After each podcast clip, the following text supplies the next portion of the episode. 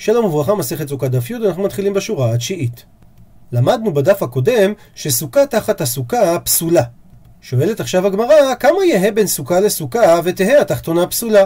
דהיינו, מה צריך להיות ההפסק בין סכך לסכך? באופן שתיפסל הסוכה התחתונה בגלל שהיא סוכה תחת סוכה, כדי שנאמר שזה בעצם שתי סוכות, ולא שזה חד סוכה.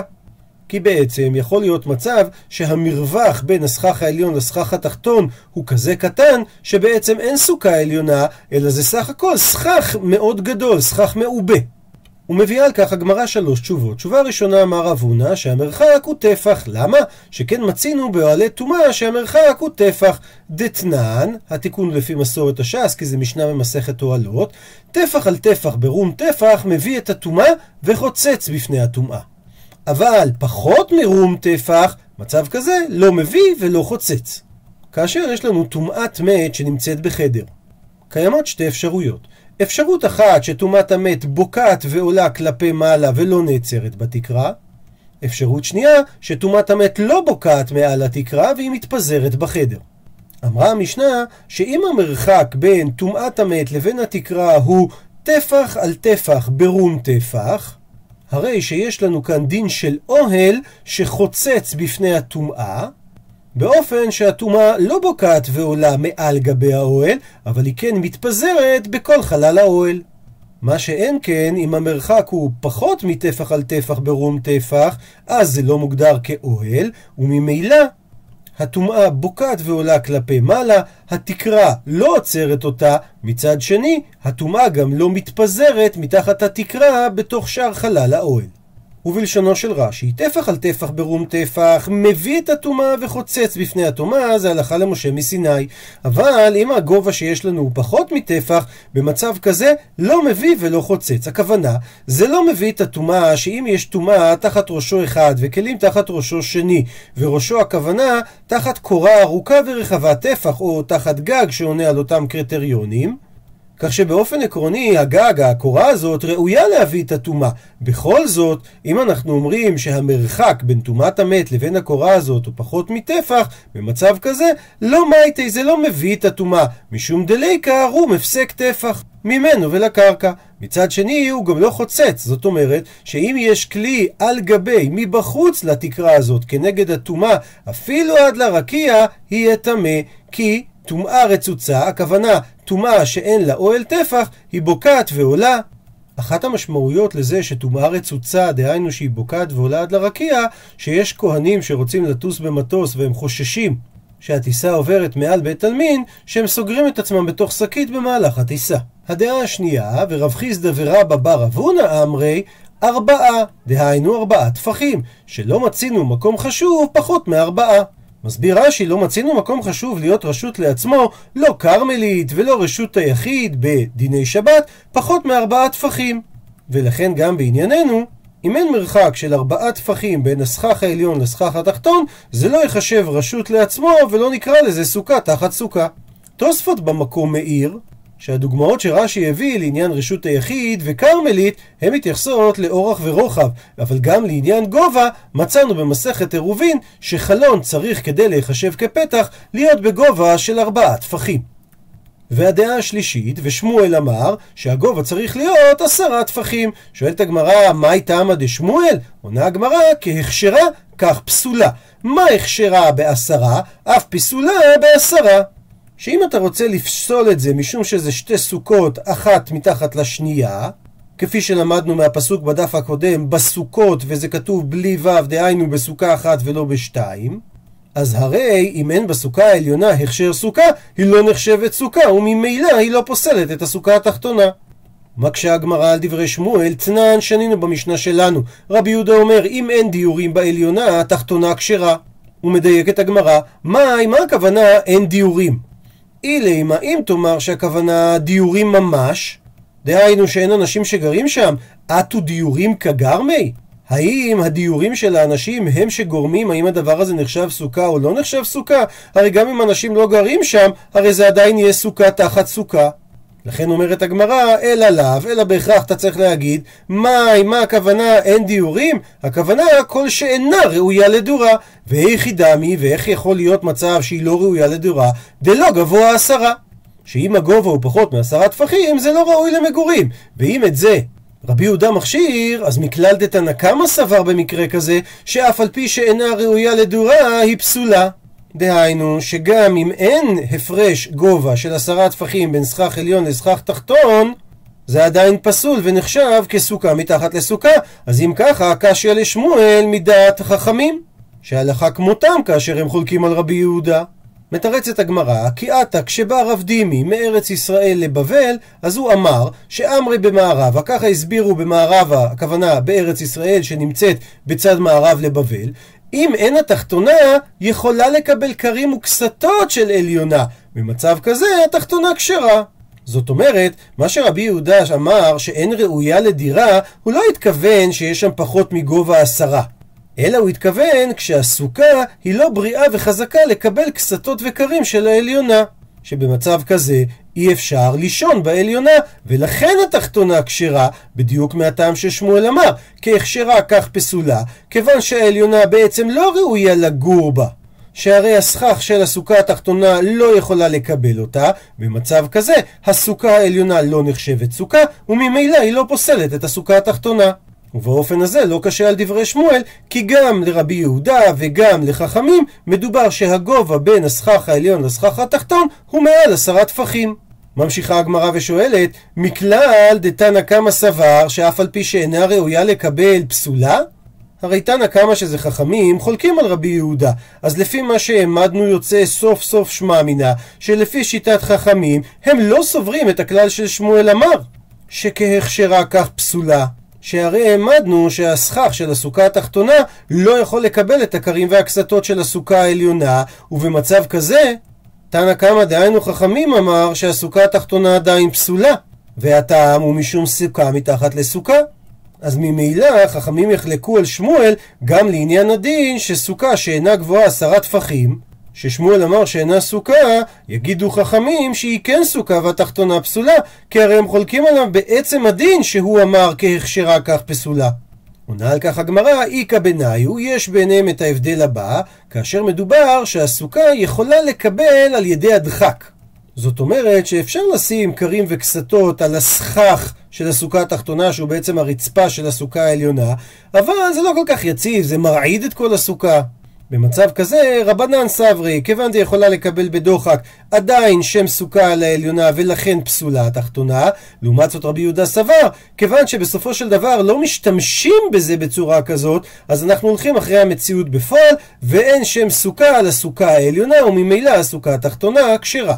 ובכך שהעמדנו את נקודת המחלוקת שלהם בשימוש בקרים ובקסתות על ידי הדחק, ממילא זה לא סותר את מה ששמואל אמר, שהמרחק בין הסכך העליון לסכך התחתון צריך להיות עשרה טפחים כדי להיחשב כסוכה מתחת לסוכה.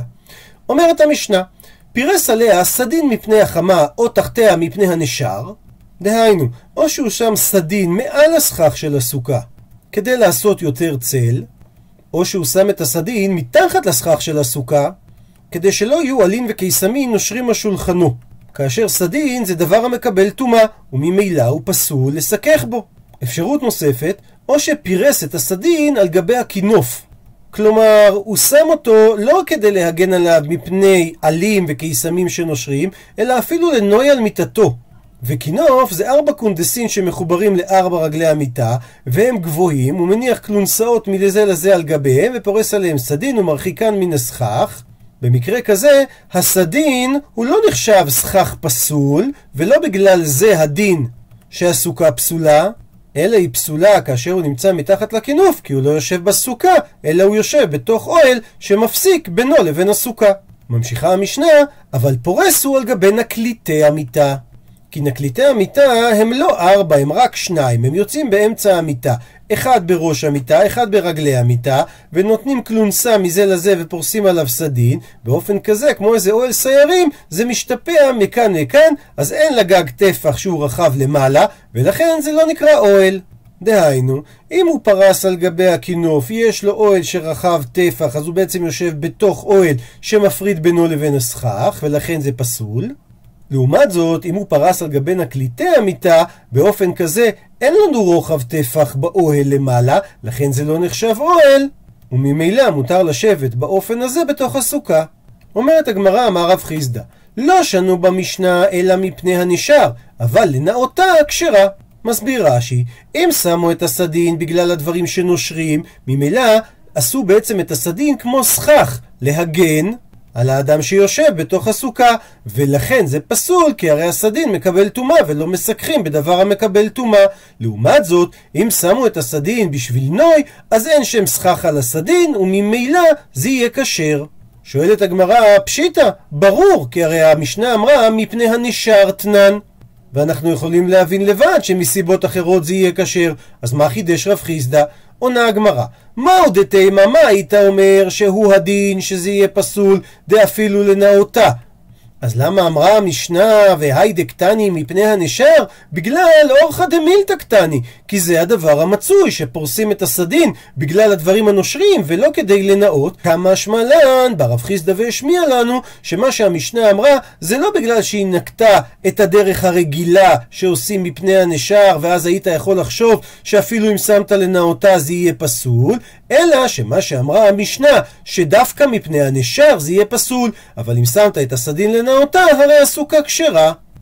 ומביאה הגמרא סייעתא לדברי רב חיסדא, לימה מסיילי, אולי מסייע לו, הברייתא הבאה, סיככה כהלכתה ויתרה בקרמין ובסדינים המצוירים. מסביר רש"י שקרמין המצוירים זה מעשה הורג כגון בגדים צבעוניים וסדינים המצוירים שם יש צורה שבולטת כגון מעשה רוקם או מעשה הורג וממשיכה הברייתא ותלה בה אגוזים, שקדים, אפרסקים ורימונים, פרחילי ענבים ועטרות של שיבולים. הכוונה אשכולות של ענבים או עטרות, אה, כתרים שעשויים משיבולים. או שהוא שם בתוך כלי זכוכית יינות, שמנים וסלטות, במקרה כזה אסור להסתפק מהן. הפכנו דף עד מוצאי יום טוב האחרון של חג. כי הנוי של הסוכה בטל לגבי הסוכה והוא נחשב חלק אינטגרלי מהסכך. אבל, ואם יתנה עליהם הכל לפי תנאו. מסביר רש"י, כגון שהוא אמר, איני בודל מהם, זאת אומרת, אני לא מקצה אותם מדעתי, אלא אני יכול להשתמש בהם, והוא אמר את זה לגבי הזמן של בין השמשות של יום טוב הראשון. זאת אומרת, שלא חל קדושה של הסוכה על כל הדברים האלה של הנוי סוכה. במצב כזה, הוא כן יוכל להשתמש בכל שבעת ימי חג הסוכות בקישוטים שהוא תלה. ולענייננו מוכיחה הגמרא שהברייתא אמרה שאנשים תולים סדינים, בדיוק כמו שרב חיסדא אמר, שמותר לתלות סדינים בסוכה כדי לנאותה וזה לא פוסל אותה. דוחה הגמרא ואומרת דילמה מן הצד. דהיינו, ניתן להסביר שאולי מה שאמרה הברייתא, היא התכוונה מן הצד, זאת אומרת לדפנות. האדם תלה את הסדינים, ולא שהוא תלה אותם מתחת לסכך עצמו, ולכן אין סייעתא לרב חיסדא, כי ניתן להסביר בברייתא שאם הוא תלה את זה למעלה, אפילו כדי לנאותה, עדיין אנחנו נאמר שהרי הסדין הוא דבר שמקבל טומאה, ואולי יהיה פסול לפי הברייתא. מביאה עכשיו הגמרא הלכה נוספת בעניין נוי סוכה. בדרך כלל המילה איתמר היא פתיחה למחלוקת המוראים, אבל כאן יש כאלה שגורסים את המילה תניא במקום כי אין פה מחלוקת המוראים. נויי סוכה אין ממעטין בסוכה. הכוונה שאם יש לנו סוכה שהיא גבוהה מ-20 אמה ויש שם כל מיני קרמים, אה, סדינים שפרוסים למעלה לנוי והם יורדים מתחת ל-20 אמה אנחנו לא אומרים שאנחנו נכשיר את הסוכה הזאת בגלל הסדינים האלה כי הרי הם לא מין סכך. שהרי אם הם היו מין סכך הרי הסוכה הייתה נפסלת כי זה סכך שמקבל טומאה. וזה הכוונה אין ממעטין ומצד שני אומר רש"י, הם גם לא יפסלו סוכה אם היא תהיה פחותה מגובה י' בגלל הסדינים הללו, כי הסדינים הללו הם לא חלק מהסכך. הוא מסייג את הדברים, אמר רב אשי, ומן הצד ממעטין. דהיינו, אם הוא תלה את הסדינים מהצד, בדופן של הסוכה, הרי הם כן ממעטים את שיעור הסוכה מ...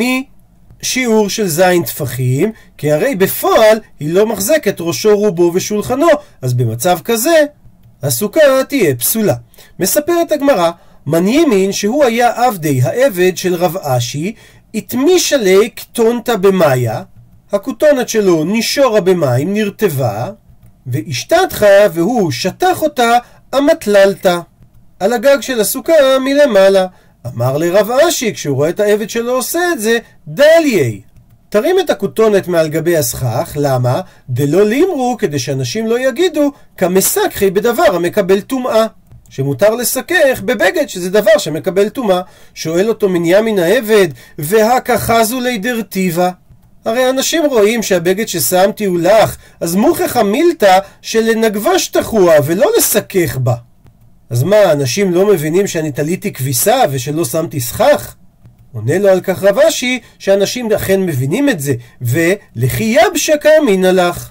ומה שאני רב אשי נתתי לך הוראה להוריד את זה, זה רק כאשר היא תתייבש, שרק אז אתה צריך להוריד אותה מעל גבי הסכך. ממשיכה הגמרא איתמר, פתיחה למחלוקת המוראים. נויי סוכה המופלגין ממנה ארבעה. דהיינו, שיש לנו מרחק בין הסכך לבין הנוי סוכה של ארבעה טפחים. במצב הזה נחלקו המוראים. רב נחמן אמר שהיא כשרה, ורב חיסדא ורבא בר אבונה אמרי שהיא פסולה. לפי רב נחמן זה כשר, כי סדינים הפרוסים תקת הסכך זה רק לנוי, ובטלים לגבי הפסוקה. לעומת זאת, לפי רב חיסדא ורבא בר אבונה, הסוכה תהיה פסולה, משום אוהל שמפסיק בין האדם היושב מתחת לנוי הסוכה, ויוצא שהוא בעצם לא יושב בסוכה. הוא מספר את הגמרא. רב חיסדא ורבא בר אבונה, איקלעו, הם הזדמנו לבירש גלותא. לביתו של ראש הגולה, המנהיג היהודי שהיה בגולה. עגנינו רב נחמן בסוכה שנויה המופלגים ממנה ארבעה טפחים.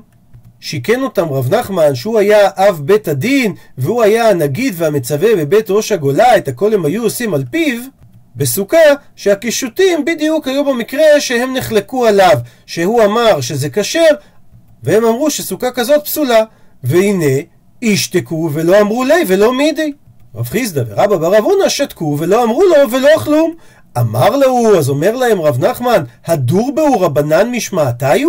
האם חזרתם בכם ממה שאמרתם שסוכה שנוי שלה מופלג ממנה ארבעה טפחים היא פסולה? כי הרי אתם לא מעירים לי על כך. אמרו לי, ענו לו, ענן שלוחי מצווה ענן ופטורים מן הסוכה. הסיבה שלא הערנו לך, כי אנחנו שלוחי מצווה. למה? כי באנו להגביל את פני ראש הגולה, כמו שכתוב שחיה מדע להגביל פני רבו ברגל. במצב כזה אנחנו נחשבים שלוחי מצווה שפטורים מן הסוכה, ולא בגלל שחזרנו בנו מדעתנו. ממשיכה הגמרא. אמר רב יהודה אמר שמואל, מותר לישון בקילה בסוכה, אף על פי שיש לה גג, והתנאי הוא, והוא שאינה גבוהה עשרה. קילה זה איזה רשת נגד יתושים, היא פרוסה סביבות המיטה, אפילו שיש לה גג, ומדובר שהגג שלה לא משופע כמו הנקליטין, אלא אפילו שהוא שווה כשל הכינופות. והתנאי היחיד, שהיא לא תהיה גבוהה עשרה מהמיטה. כי פחות מגובה עשרה זה לא נחשב אוהל. אז אומר שמואל, שאם הגובה בין האוהל של הקהילה לבין המיטה הוא פחות מעשרה טפחים, הרי אין פה אוהל ומותר לישון ככה בסוכה. מקשה הגמרא על שמואל, תשמע בושמע מה כתוב בברייתא, הישן בקהילה בסוכה לא יצא ידי חובתו. איך אתה שמואל אמרת שכן יוצא ידי חובתו? עונה הגמרא, הכא במאי עסקינן, במה מדובר שלא יוצא ידי חובתו? כשגבוהה עשרה. ומה ששמואל דיבר, שאינה גבוהה עשרה. ממשיכה הגמרא מתי וקושייה ממקור תנאי על דברי שמואל, הרי אמרה הברייתא, הישן תחת המיטה בסוכה לא יצא ידי חובתו. ואפילו שגובה המיטה הוא פחות מעשרה טפחים זה כן נחשב אוהל. עונה הגמרא, התרגמה שמואל, הרי שמואל כבר תרגם, פירש את הברייתא שמדובר במיטה שהיא כן גבוהה עשרה. ממשיכה הגמרא תשמע קושייה על שמואל מברייתא, אומרת הברייתא או שפירס על גבי כינופות פסולה. והברייתא לא אמרה שמדובר דווקא שהכינופות גבוהים גובה עשרה. עונה הגמרא, התמנמי, גם פה בברייתא מדובר דגבי עשרה. מקשה הגמרא, והלא קטניה אחי, והרי לא כך כתוב דתניא שכתוב בברייתא, נקליטים זה שניים, וכינופות זה ארבעה. פירס על גבי כינופות פסולה, ואם הוא פירס על גבי נקליטים נקשרה, ובלבד שלא יהיו הנקליטים גבוהים מן המיטה עשרה. ורואים מהברייתא שהתנאי של גובה עשרה זה דווקא לגבי נקליטין שאין בגג שלהם טפח רוחב. מכלל דקינופות שבגג שלהם כן יש רוחב טפח, אף על פי שאין גבוהים עשרה. זה נחשב אוהל והסוכה במצב כזה תהיה פסולה. ושוב קשה על שמואל, עונה הגמרא, שני כינופות דקביעי. דהיינו, הגמרא מכניסה עכשיו קריטריון נוסף. הכינופות, שזה העמודים שנמצאים על המיטה, הם קבועים, ולכן אפילו בגובה פחות מעשרה הם נחשבים אוהל. מה שאין כן קילה, שהיא לא קבועה בחוזקה ככינופות, ולכן אם אין בגובה עשרה, היא לא נחשבת אוהל. שואלת הגמרא, והרי למדנו שסוכה על גבי סוכה, שהמצב של הסוכה העליונה דקביע שהיא קבועה במקומה בדיוק כמו הכינופות, ובכל זאת, ואמר שמואל, כהכשרה כך פסולה. דהיינו שכל כמה דלא מקריא הסוכה העליונה סוכה, לא נפסלת הסוכה התחתונה. ולכן אמר שמואל שכן צריך גובה של עשרה טפחים בין הסכך העליון לסכך התחתון, ואילו לפי התשובה שאמרנו קודם על הכינופות דקביעי, ולפי זה הסוכה העליונה שהיא קביעה, גובה הסכך הפוסל בה היה צריך להיות גם פחות מעשרה טפחים לפי שמואל. מסבירה הגמרא, אמרי, הטעם שם בסוכה על גבי סוכה, דלמיפסל סוכה בעשרה, לעומת זאת הכה כאן בעניין של הסדין דלישב לי אוהלה שאנחנו רוצים להגדיר אותו כהל בציר מעשרה נמיה ואוהלה גם פחות מעשרה טפחים זה ייחשב כאוהל דהיינו, במקרה שאנחנו רוצים לפסול את הסוכה התחתונה בגלל שהיא נמצאת מתחת לסוכה עליונה, אז הכלל שאמר שמואל כהכשרה כך פסולה. היא צריכה להיות בגודל של סוכה מינימלית, דהיינו גובה של עשרה טפחים, כדי שהיא תחשב כסוכה ותפסול את הסוכה שמתחתיה. מה שאין כן במקרה של כינופות שגם הם קבועים, שאנחנו בכלל לא דנים על הסוכה, אנחנו דנים על הסדין, האם הוא נחשב אוהל או לא. ואחד הקריטריונים כדי להגדיר את הסדין הזה כאוהל, זה האם הוא מקובע במקומו או לא. אם הוא מקובע, אפילו בפחות מגובה עשרה, הוא נחשב אוהל, ולכן מי שנמצא תחתיו לא יושב בתוך הסוכה. אבל ודאי ששאר הסוכה תהיה כשרה. עד לכאן דף י'.